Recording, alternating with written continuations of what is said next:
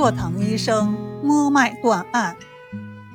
张仲景从小就厌恶官场，轻视仕途，但由于他父亲曾在朝廷做过官，对参加科举考试以谋得一官半职很是看重，就要求张仲景参加考试。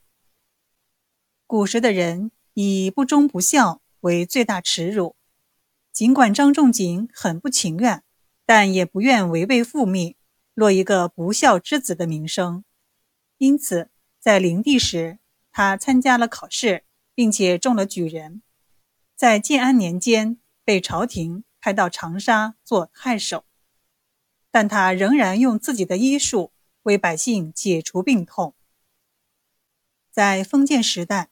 做官的人不能随便进入民宅接近百姓，可是不接触百姓就不能为他们治病，自己的医术也就不能长进。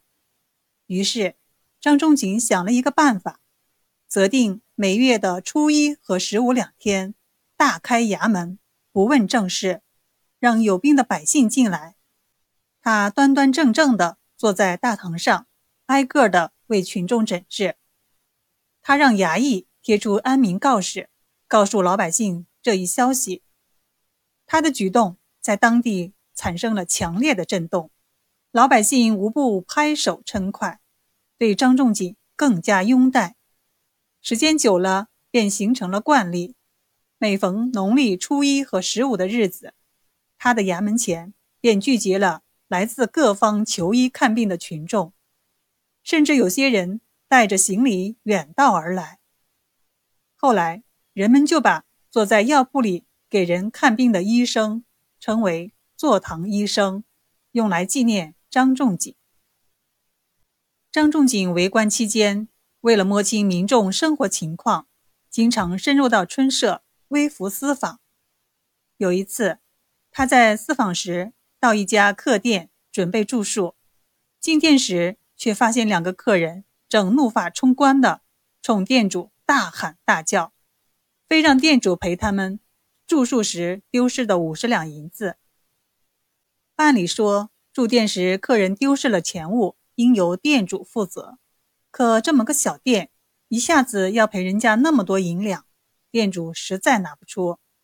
如果报案，店主又怕事情闹大，影响生意。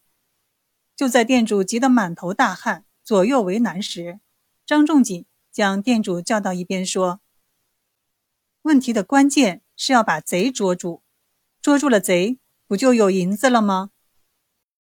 张仲景详细的询问了店里前一天晚上的有关情况，认为盗贼就在店里，于是他让店主把所有的客人和伙计都喊来，当着这些人说：“我会千万捉贼术，只要我牵了盗贼的腕。”我就知道谁是盗贼。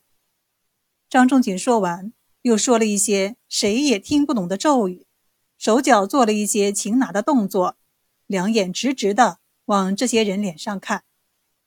接着，他就逐一对这些人进行了千万捉贼术。一个个伙计和客人都过了关。当进行到最后一个伙计时，张仲景突然大声说：“你就是盗贼！”你偷了客人的银子，这个伙计立刻跪地求饶，并交代了偷银子的经过及藏匿地点。张仲景的千万捉贼术，实际就是摸脉捉贼。从理论上讲，偷盗者在被别人怀疑时，由于害怕、恐惧，常常会心慌、心悸、忐忑不安，脉搏加快，常见虚硕或红硕脉。所以，张仲景摸脉捉到了盗银贼。